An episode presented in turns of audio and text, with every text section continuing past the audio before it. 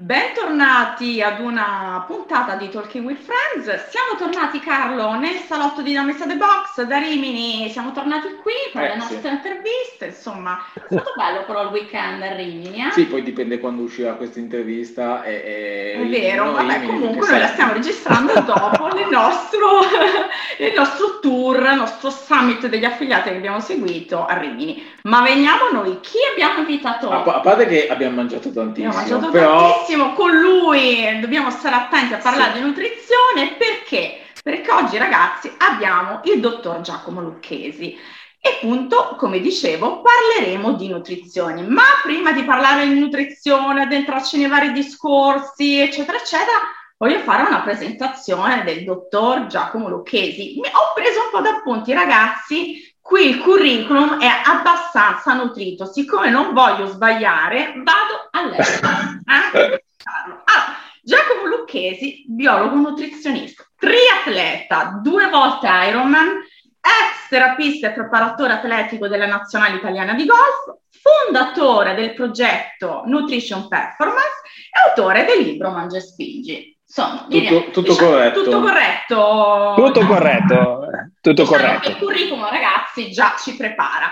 Allora, come dicevo, perché ho chiamato Giacomo? Perché eh, Giacomo, appunto, è un nutrizionista e segue tantissimi sportivi e tanti crossfitter. Il nostro blog, appunto, tratta soprattutto di crossfit, quindi sì, chi, chi meglio di lui può darci delle indicazioni, del, dei suggerimenti in ambito CrossFit, soprattutto cross training e affini. Poi sappiamo che lui segue anche tanti eh, atleti che fanno endurance, però ultimamente è molto specializzato sul CrossFit, quindi Giusto sono... Giacomo, stiamo dicendo? Sì, sì, sì, sì.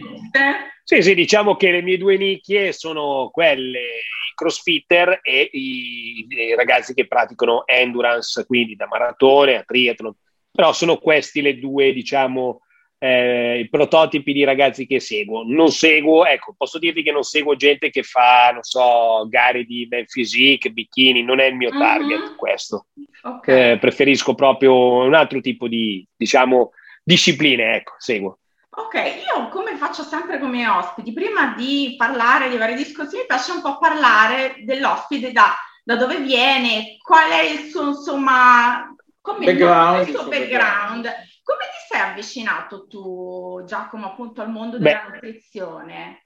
Certo, allora io sono nato prima di tutto come laureato in scienze motorie, quindi per me lo sport all'inizio era nato proprio come, come un lavoro vero e proprio.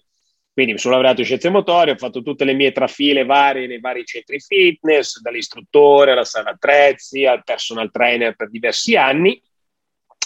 E poi oh, c'era scelta, una scelta da fare, Mm. tutti i miei colleghi si spostavano sul ramo osteopatia, massofisioterapia, eh? che ho fatto anch'io una mezza scelta così perché all'inizio poi ho preso una qualifica di massofisioterapista e poi però ho trovato l'occasione giusta, i tempi giusti soprattutto uh, per fare una cosa che mi ha sempre affascinato, l'alimentazione. Era nata così per scherzo, Beh, però mi piacerebbe fare un, frequentare un corso, cioè un corso, un cor- un'università che mi permetterebbe di diventare biologo a tutti gli effetti. E così è iniziata. Oh, mi sono iscritto, ho fatto due anni di specializzazione e l'esame di Stato e alla fine al 100% all'interno del, dell'albo professionale.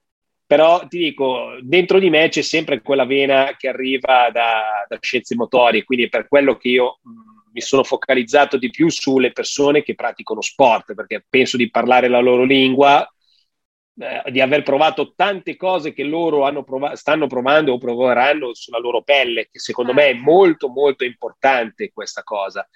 Saper, eh, saper, gestire le sensazioni della persona che hai davanti, questo è molto importante, perché se, sai che se hai un, un crossfitter che deve fare eh, tre wood al 101% con la, alla canna del gas, devi sapere che certe sensazioni dovrà andare a provare, devi spiegargli che certo. cosa andrà incontro, quindi questo è per quello che poi la mia eh, la specializzazione da dove è nata, ecco.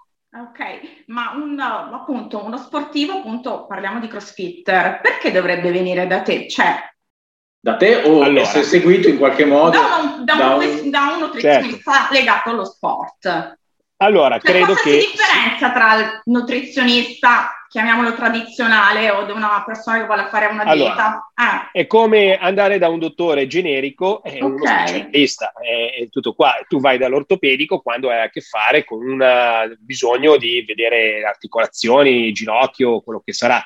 È la stessa cosa, io credo, anche se non c'è una vera e propria distinzione di nutrizionisti sportivi, okay. clinici o che altro. Mm-hmm. Però io credo che eh, essendo questa una, mh, mm, tratti delle persone un po' diverse dalla zia Pina che va al mercato a fare la spesa, devi, devi capire, devi specializzarti, devi pensare, devi vedere perché queste persone devono essere gestite in maniera completamente diversa. E dico ai ragazzi, eh, soprattutto quelli che vengono in studio, è che questo è un passo fondamentale perché una persona che gestisce, un mio collega che gestisce praticamente casi clinici, quindi si, obesi o che altro, eh, certo. quando ha davanti un, uno sportivo ha sempre difficoltà, eh, è una difficoltà gestire uno sportivo perché deve pensare in maniera diametralmente opposta. Infatti molti ragazzi arrivano con programmi nutrizionali che potrebbero andare bene per un sedentario, mica uno che fa quattro allenamenti alla settimana di CrossFit ad alta intensità e lavora, c'è una famiglia, deve far quadrare le cose, magari si alza alle 5 e mezza del mattino per andare ad allenarsi alle 7, quindi eh, cioè, cambiano diametralmente le necessità e i parametri che tu devi tenere in considerazione. Quindi per me è fondamentale che un ragazzo che se si allena, se decide di allenarsi e dedica tanto tempo a questo, deve seguire un programma nutrizionale fatto da una persona che si occupa di questo. Certo. Poi c'è cioè, questo sport, noi parliamo del CrossFit, quindi va bene, o similari, cioè una, se lo vuoi fare ad un certo livello, lo stiamo provando noi sulla nostra pelle, ad un certo punto eh, devi essere seguito anche dal punto di vista nutrizionale, cioè sapere esatto. cosa stai buttando dentro il tuo corpo e, e, se lo fai con continuità, costanza, alta intensità, un po' come dice il CrossFit, non è solo ad un certo punto benessere, che è uno dei pilastri del CrossFit, giusto L1, yes. ma anche se lo vuoi fare a, per una performance, per il raggiungimento di una performance, devi sapere che cosa stai introducendo e, e esatto. benzina. Ecco. Quello che insegni tu è che è un po' la benzina, cioè il cibo diventa, è un piacere, ma ad un certo punto è funzionale alla, alla performance. Quindi... Esatto, esattissimo. Hai detto bene, hai detto bene, Carlo. Cioè, quando arrivi a certi livelli, cioè, io ti parlo quando ti alleni 3, 4, 5 volte alla settimana con una certa intensità, ripeto, poi non siamo, non, eh, discosta un po' dal fatto di essere, io lo chiamo atleti, anche il ragazzo che poi va al lavoro. Perché eh. questo? Perché un atleta professionista fa questo di mestiere, quindi fa le sue ore, sessioni di allenamento, finisce, va a casa, si riposa, mangia e dorme ma un ragazzo che si allena cinque volte a settimana e, e, anche per diletto fa delle garette, giusto perché ha il piacere di farlo, eh, cioè si allena cinque volte, eh, c'è una famiglia da far quadrare, un lavoro di otto ore, eh, cioè è ovvio che poi tutto diventa fondamentale se vuoi far equilibrare la faccenda, perché se poi non hai l'energia per fare uno, è ovvio che l'altra, eh, certo. l'altra ne risente al 100%. Quindi ma è fondamentale. Ma c'è differenza tra un piano nutrizionale per un competitor e un, una persona appunto non competitor? Ma allora, la differenza sta nei dettagli, ecco, questo dico. Un mm. competitor che ovviamente necessita di avere delle, diciamo, degli obiettivi ben precisi, quindi eh, soprattutto deve essere in performante in quel giorno, in quel momento, quindi okay. non può essere performante domani, deve esserlo lì. E, e quindi subentrano tante, tante situazioni, tanti fattori che devi tenere in considerazione. Nulla deve essere lasciato al caso. Ecco, questo è. Differenza tra uno che lo fa per piacere?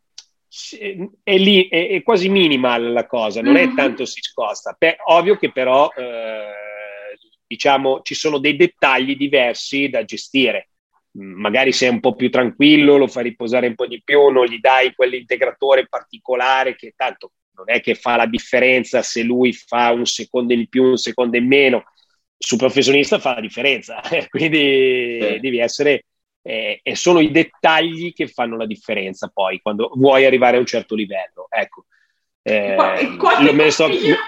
e qualche consiglio invece che tu che puoi dare spassionato uh, da seguire appunto come impostare eh, un, un, appunto, un, una, un, piano alimentare prima di una gara. Cioè, che consigli? Allora, non so, qualche prima cosa dipende. Eh. sì. Allora, io, quando i ragazzi affrontano le gare, io dico sempre a loro: non è tanto quello che tu fai il giorno prima o okay. la colazione anche in sé del giorno sì. stesso della gara, ma è quello che hai fatto i giorni prima che fa la differenza, anzi le settimane prima. Ovviamente, quando sei tu sai di aver fatto bene tutte le settimane, tutte le settimane, i mesi che succede prima, il dettaglio sta nel fatto che ovviamente non devi cambiare la tua routine cioè eh, cose del tipo oh mi faccio il piattone di carboidrati alla mm. sera perché faccio la ricarica sì.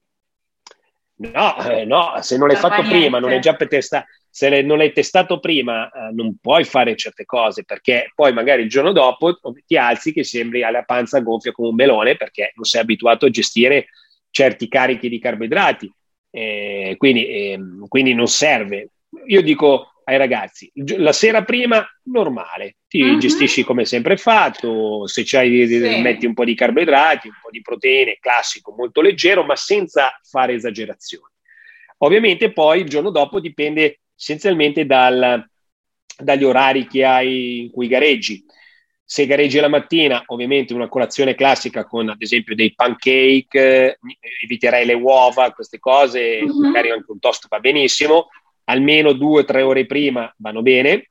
Poi io dico sempre ai ragazzi di portarsi con loro delle, dei gel e delle sì. barrette energetiche di carboidrati, non mi interessano le proteine in questo caso, perché se molte volte cosa succede? La tensione, l'adrenalina, eh, ovviamente fa alzare la glicemia e consumi di più senza neanche pensarci. Quindi molte volte hai fatto tutto bene, poi nel momento in cui stai per arrivare lì a fare il wood, arriva un po' il, il vuoto nello stomaco. Dici, sì. ma come ho mangiato tutto?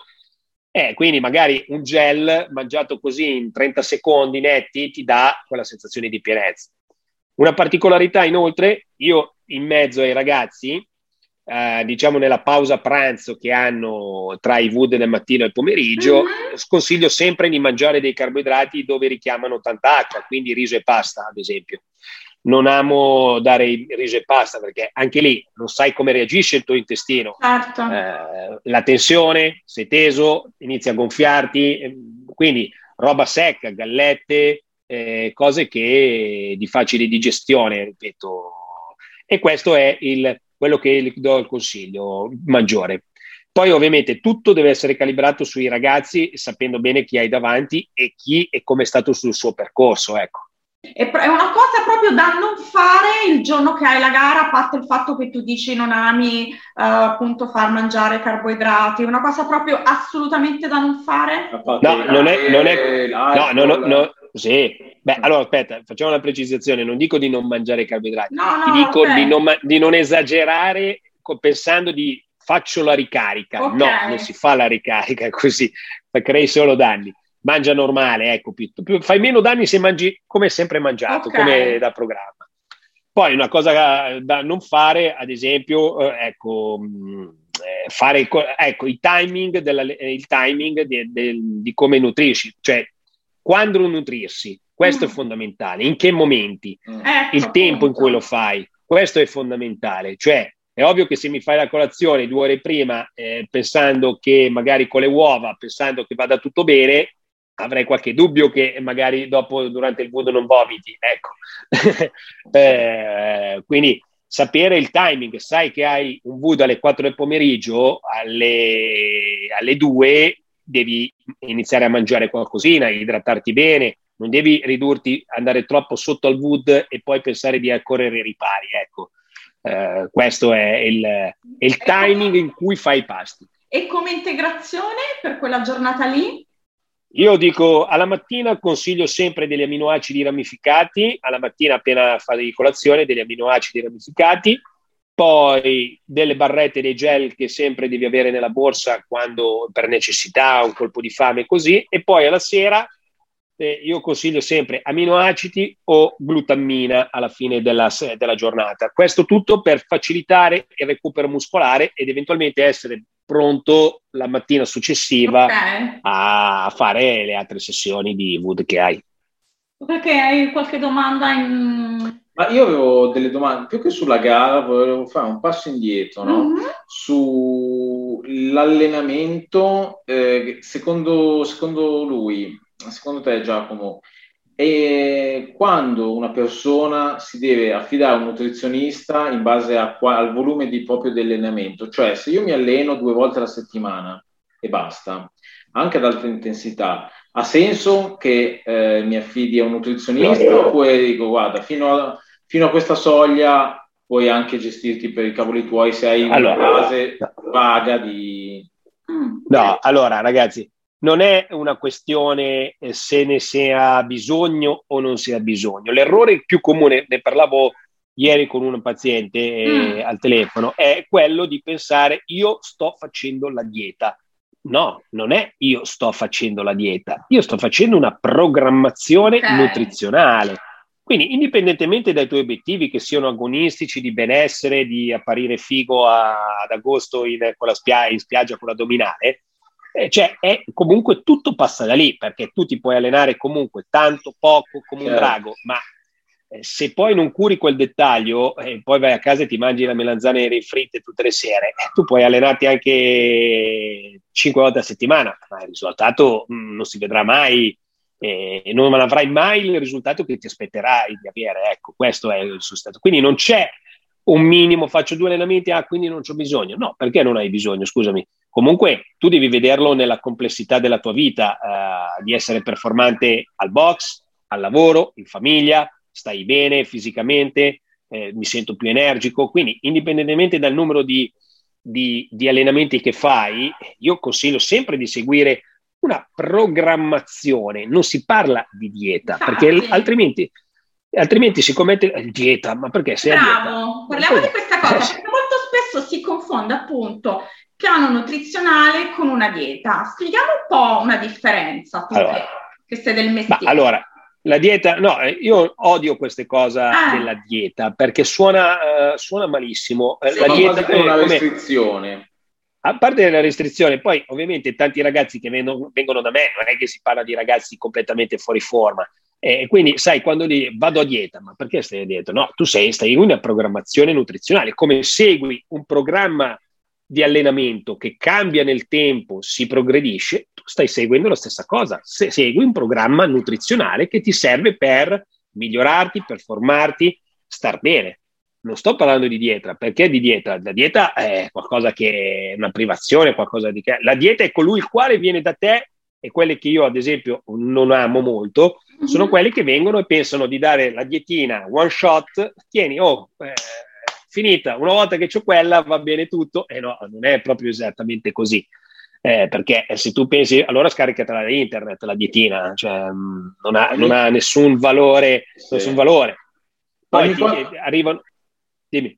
No, dice eh, ogni quanto tempo la cambi tu la, la, il piano alimentare allora, in, una, in, un ragazzo? Questo è un, altro, è un altro concetto che cerco di, eh, di dare sempre ai ragazzi. Mm. Allora, come vi ho detto prima, se uno segue un programma di allenamento, quindi tu fai delle progressioni di pesi, di allenamenti, ogni quattro settimane, cinque, cambi la programmazione, stessa cosa deve succedere col programma nutrizionale, che deve correre parallelo a quello che tu stai facendo e anche ai tuoi obiettivi. Cioè, tu non puoi certo. pensare di iniziare un programma a, a, a, settembre e di continuare lo stesso programma a, a febbraio. Cioè, tu sei diverso da settembre, hai altre esigenze, sarai cresciuto, avrai messo più muscoli, il tuo corpo magari ha bisogno di più proteine rispetto a quando ne, eri, ne avevi, inizia- avevi iniziato. Quindi anche lì vedi che è impensabile di pensare ti do la dietina one shot. Eh, la dietina one shot, ripeto, lo fa la, la zia Pina senza averne, che magari voglio solo voglio avere una guida per capire che, come posso gestirmi, ma poi faccio quella, una volta che sto bene, sto, faccio la mia vita. Eh, non è così se uno ha un minimo di obiettivo, ripeto, che sia la gara, che sia star bene o che sia andare a fare il figo a Ibiza. Ecco, tutto lì. Io so che, a proposito della dieta di, della ziapina, io so che c'è una parola che, un'espressione che a lui lo fa imbestialire. Eh, la so. dieta detox. Brava. Cioè, eh, Racco- tu hai... Vero, spadaci cioè, questo mito, Giacomo. Ma esistono diete detox? Cioè io, che cos'è? Ti arrivano delle persone eh, che ti dicono guarda io ho, ho straviziato in tanti mesi, ho bisogno di una dieta detox. Che cosa sì, beh, guarda, ragazzi, arrivano in studio di tutto e di eh, tutte le richieste più, più spassionali. Allora, arriva quello con la dieta detox e, e, gli dico, caro mio, non è la dieta detox, è quello, eh, devi tornare a fare un equilibrio della tua alimentazione, è quell'equilibrio che magari prima non avevi, perché se alla sera ti metti davanti alla televisione e mi dici che mangi biscotti, non è che hai bisogno della dieta detox, hai bisogno di non mangiare biscotti. Tutto qua. Detox eh, quindi, dai biscotti. Eh sì, non è che hai bisogno di una dieta detox io odio quando sento dire detox, no? Uh, ci vuole solo equilibrio, tutto qua. Eh, un, se ovviamente vedi che sei sempre stanco, non riesci a essere performante, sono mesi che sei fermo sempre a un certo punto, ti guardi allo specchio e non sei cambiato di un millimetro dopo cinque mesi di allenamento, due domande me le faccio, ma scusami, dove sto sbagliando? Certo. Eh, quindi, eh, e quindi cerco di eh, andare a migliorare, a migliorare l'errore più comune è quello di pensare, soprattutto sugli atleti molto strutturati, questo, mm-hmm. eh, ragazzi che iniziano, che comunque fisicamente stanno bene, dicono qual è il tuo obiettivo? Io faccio la classica domanda. Vorrei mettere su massa e dimagrire. Mm. Ecco. Ah sì, questo mi eh. piace. Ecco, questo sfattiamo un... Allora, è il discorso che vi facevo prima. A prescindere che le due cose non possono sempre essere, non vanno di pari passo, cioè non posso eh. mettere su massa e dimagrire. Infatti la cosa che io dico sempre è, io ti faccio mettere i muscoli, però tu sai, devi, devi, devi sapere una cosa, non voglio che poi vieni qua da me e mi dici, eh, Giacomo, sono ingrassato. Perché cosa succede? Quando vengono da me, molte volte hanno percentuali di massa grassa che magari non sono ideali per iniziare un aumento muscolare, mm-hmm. perché ovviamente sapete benissimo che se devo aumentare di massa, devo mangiare di più certo. di quanto pensi Ok? Se uno mi si presenta lì con una percentuale del 20%, che non è neanche una percentuale altissima, 25% anche, eh, non posso metterlo a, in ipercalorica perché lui ringrasserà. Sì, magari un chilo di muscoli l'avrà messo, ma poi si guarderà allo specchio e mi dirà: Giacomo, io muscoli li ho messo, ma mi è cresciuta anche la panza. Eh, e poi ti assicuro, ti assicuro ti assicuro che la gente poi non, non gli non piace torna, Non gli piace, ti si lamenta. Ma non allora... piace. E poi, quindi cosa, mi riallaccio al discorso di programmazione. Devi programmarlo questo discorso. Quindi cosa succede? Devi prima eh, portarlo ad una massa ma grassa ideale per ricominciare poi a risalire. Ok? Io quando parlo di dimagrimento, ovviamente, una cosa che a me non mi interessa è che i ragazzi vengono da me e perdano dopo cinque settimane hai perso 8 kg, bravo, no, non mi interessa niente perché se poi io vado a controllare e di questi 8 kg ne ho persi 5 di muscoli, abbiamo fallito. Come certo. succede nelle diete classiche, 1200 calorie, eh, arrivi, ti pesa, oh bravo, complimenti, sei perso 8 kg e tutti felici, contenti, poi lo vedi completamente svuotato come un, uh, un fico, molle, senza una linea, eh, io ho detto, ragazzi, così sono capace anch'io di gestire una persona. Eh, cioè, ovvio che poi uno sportivo, poi, soprattutto se lo metti in queste condizioni, a livello di pesi non solleverà neanche più un, un conto fioc. E due, eh, non puoi pensare di tirargli fuori qualche muscoletto. Quindi eh, anche lì so, devi essere bravo a portarlo a delle percentuali di massa grassa tenendo la parte muscolare inalterata o migliorata a livello di tono, Ok? Quando lui arriva intorno al 10, 12, 13%, allora ricomincia a risalire con le calorie per poterlo volumizzare. Però prima non posso farlo, se no diventa cicciobello poi. Questo è il concetto, dimmi se sbaglio, di una sorta di reset. Cioè, quando sento parlare di reset metabolico, stiamo parlando no. della, di una cosa. No, non è. No, eh, allora, il reset è una cosa che. È una reset è una cosa Okay. E, e, poterlo farlo diminuire, eh, cioè portarlo in condizioni ideali per iniziare una programmazione di volumi, mm-hmm. ok, è un'altra cosa. Okay. Cioè questo, il reset può essere il mezzo attraverso il quale puoi fare arrivare lì, ok? okay. Però eh, non sempre è quella strada giusta, eh, ok? Lo devi, lo devi, cercare di capire chi hai davanti, le sue capacità muscolari, eh, tutto il resto. Eh, m- quindi cosa succede? Molte volte i ragazzi si arenano lì, cioè mi dicono voglio mettere su gra- eh, massa, muscolo senza, eh, e dimagrire. io gli dico no, e questo è un programma, prima ti devo portare lì e poi risaliamo. Quindi qua mi collego ancora, non esistono le diete one shot, eh, cioè eh, deve essere tutto studiato, ci vuole il tempo, come tu costruisci una prestazione in palestra, la costruisci anche a tavola, stessa cosa. Ma senti, il, il, invece una curiosità un po' femminile, ma il, il, paziente, il paziente tipo più ostico con cui lavorare, cioè la tipo... Ah, ok, sì, sì, eh. sì. Non ho, pe- allora, non ho dubbi di dirti questo. Allora, la, lo, il paziente più ostico è la donna con un fisico classico a pera. Okay. Eh, che fa CrossFit soprattutto. Ecco, mm-hmm. su questo devo essere sincero. Perché ti spiego? Quest- magari arrivano ragazze che hanno una fisicità classica pera, quindi busto stretto e poi si allargano sotto. Queste hanno una caratteristica particolare quando loro sono molto magari di forza, hanno una forza incredibile, gli metti un bilanciere e spingono come dei, dei cinghialotti. E il problema è che loro, le loro gambe le risentono tantissimo a livello di cellulite, ristagno di liquidi e tutto questo. Quindi quando arrivano e ti dicono, eh sì, vorrei cercare di snellire un po' la gamba. Eh, ho capito, però non mi puoi fare 5 all'ora 5 volte di crossfit con bilancieri e spingermi. Devi compensare il lavoro che fai perché se tu mi spingi cinque volte il CrossFit, non puoi pensare di, ave- di, di assottigliare, snellire, okay. slanciare una gamba che già di caratteristica porterà ad aversi un grosso ristagno di liquidi, un'infiammazione molto grossa e mm. quindi cellulite. Quindi dovrai compensare. Io a queste ragazze dico, CrossFit lo devi fare perché comunque ti dà quella parte muscolare che nessun'altra cosa ti dà. Però invece di farne cinque di allenamenti, fai due di, in base alla mm. tipologia, la, eh, sì. magari fai due di CrossFit, due di burn, quindi mm. allenamenti più circolari, burning, più circolari con piccoli attrezzi dove non c'è un sovraccarico pesante con forza troppo eccessiva e poi magari un allenamento aerobico puro dove vai fuori a camminare, non a correre. Ok. Quindi cerchi di indirizzarli verso l'obiettivo. Poi ci sono quelli che con fisico a pere mi dicono no, io voglio spingere come un caimano, oh, eh, allora va bene, sei sulla strada giusta e hai anche le caratteristiche giuste per poterlo fare.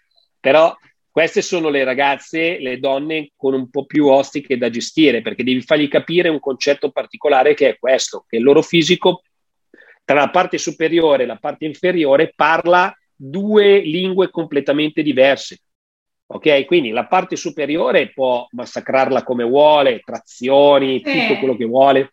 La parte sotto richiede molta più attenzione e un lavoro più certosino. Ecco, quindi se vogliono un certo tipo mi, mi, di mi hai, mm, cioè, prima hai detto no corsa, ma piuttosto una camminata. Sì. Questo come mai?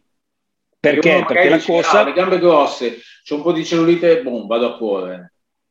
Eh no, perché la cellulite è creata da molto da uno stato infiammatorio della cute. Se tu, questa tipologia di donna, andasse a correre, farebbe lo stesso gioco che fa facendo 5 volte crossfit. Quindi c'è un forte richiamo sulle gambe di liquidi, di linfa. Quindi cosa succede? Avrebbe la stessa sensazione che ha quando uh, fa un lavoro di forza. Quindi gambe belle, gonfie, rosse, eh, stagni, acquose. Quindi a, al tatto si vedono perché hanno questa acquosità molto, eh, non durezza, sono acquose okay. e, e quindi farebbero il loro gioco. Invece la camminata riattiverebbe tutto lo stato circolatorio e porterebbe a, diciamo, a, a smaltire tutta quella acidosi, chiamiamolo tra virgolette, che non esiste, mm-hmm. l'acidosi si crea, che crea con questo tipo di lavoro. Ecco. Una camminata di, cioè, dai un'indicazione. 40 minuti, 45 un minuti, svelto. un passo bello, passo svelto, ah. si mettono l'iPod, io gli dico sempre, mettetevi l'iPod, scarpe comode, ti fai un bel walking bello pesante, ah. eh, eh, anche in pianura, anche in pianura, non mm-hmm. c'è problema, ma ti serve per riattivare tutta la parte inferiore, quindi decongestionare le gambe. Ecco, questa è la parola giusta, decongestionare. Ritornando invece un po' mm, appunto all'argomento delle, dei piani alimentari.